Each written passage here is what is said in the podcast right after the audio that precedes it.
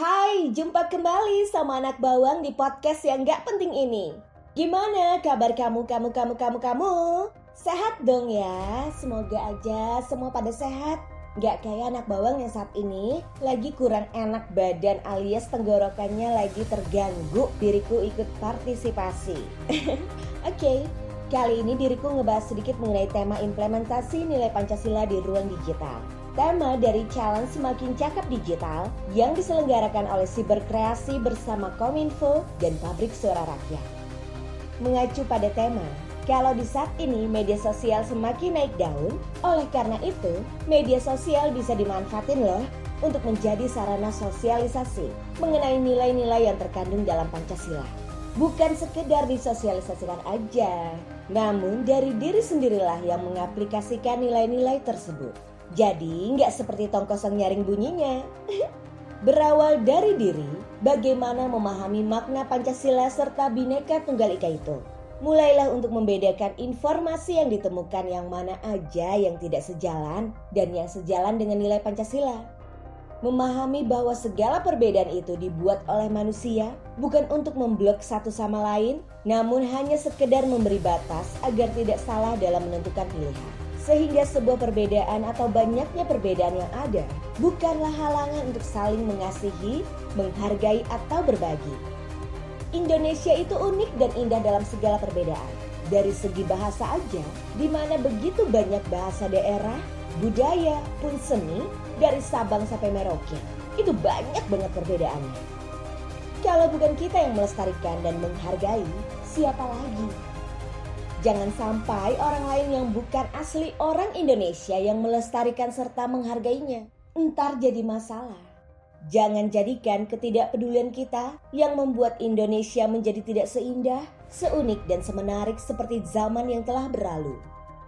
Kita terutama generasi muda, melestarikan kebudayaan Indonesia serta mengaplikasikan nilai yang terkandung dalam Pancasila di ruang digital maupun di ruang publik dalam kehidupan sehari-hari adalah menjadi tugas dan tanggung jawab bersama. Dengan selalu menjaga dan menghormati segala perbedaan kepercayaan masing-masing. Sebab di Indonesia bukan hanya budaya yang berbeda, tapi kepercayaan juga. Bahwa semua kepercayaan mengajarkan hal yang baik, saling mengasihi, menghargai, dan saling menghormati. Pancasila adalah tatanan hidup bangsa dan negara, bukan sekadar sebagai pemersatu bangsa, namun sebagai kekuatan dalam kemajuan bangsa Indonesia. Gunakan ruang digital, sosial media kita untuk menyebar kebaikan. Sebab kita tidak akan pernah tahu sampai kapan kita diberi waktu bernafas. Lakukan hal kebaikan walaupun hanya melalui ruang digital karena akan berdampak bagi banyak orang yang menggunakannya. Ruang digital memang memberi kebebasan kita untuk berekspresi. Namun, jadikan ruang digital dalam kebebasanmu berekspresi menjadi hal yang positif, berdampak baik bagi sesama dalam mengaplikasikan nilai-nilai Pancasila dalam segala tindakanmu. Beralih pada subtema yang saya pilih mengenai saling menghormati perbedaan kepercayaan di ruang digital. Tanpa diriku menjabarkan secara rinci, kita sendiri sudah hari-hari melihat, membaca, dan memperhatikan. Entah di ruang digital maupun dalam kehidupan sekitar kita itu sudah sangat jelas. Kesadaran bahwa toleransi adalah kunci dari kedamaian, maka kita tidak akan ingin mengusik apa yang bukan menjadi bagian kita. Tidak perlu jauh membahas keyakinan yang begitu sensitif, urusan rumah tangga tetangga aja, jika kita tidak diminta untuk turut campur, ya jangan, kecuali terjadi KDRT atau hal yang dapat melukai fisik. Wajar kita bisa campur tangan berdasarkan kemanusiaan.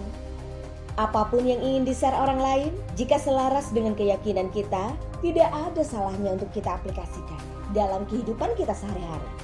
Dan apabila tidak selaras, bukan berarti harus kita cepat tanggap memprotes tanpa kita pahami maksud apa yang ingin disampaikan orang tersebut di ruang digital. Selama itu tidak mengusik kepercayaan yang kita yakini. Walaupun mengusik, tidak semestinya kita menjadi hakim akan hal itu. Tidak ada salahnya kalau kita mampu lebih dewasa menyatakan hal yang sebenarnya tanpa memancing hal yang negatif. Setiap orang memiliki pemikiran dan pemahamannya masing-masing yang tidak dapat kita paksakan untuk mengikuti apa yang kita anggap benar. Setiap kesalahan tidak ada yang tidak bisa dimaafkan. Hanya saja, apakah kita mampu memberikannya dengan tulus? Mulai dari sekarang, benahi diri, sebab segala hal yang kita lakukan dengan berawal dari diri akan berdampak bagi banyak orang. Kitalah yang memulai untuk menghargai dan menghormati perbedaan yang ada, sebab Tuhan sendiri tidak pernah membedakan manusia atau membuat perbedaan antara manusia. Apa pun kepercayaan yang kamu yakini, jika kamu mampu menghormati kepercayaan orang yang berbeda dengan dirimu, itu salah satu bukti bahwa kepercayaanmu patut diteladani.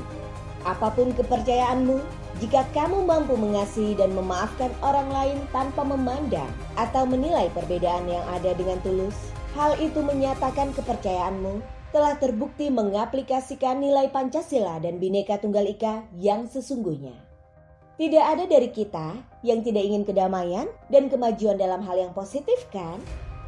Generasi cerdas adalah generasi yang dapat mengaplikasikan nilai Pancasila dalam kehidupannya sehari-hari serta menghormati perbedaan, terutama perbedaan kepercayaan satu dengan yang lain, entah di ruang digital maupun dalam kehidupan nyata bersosial.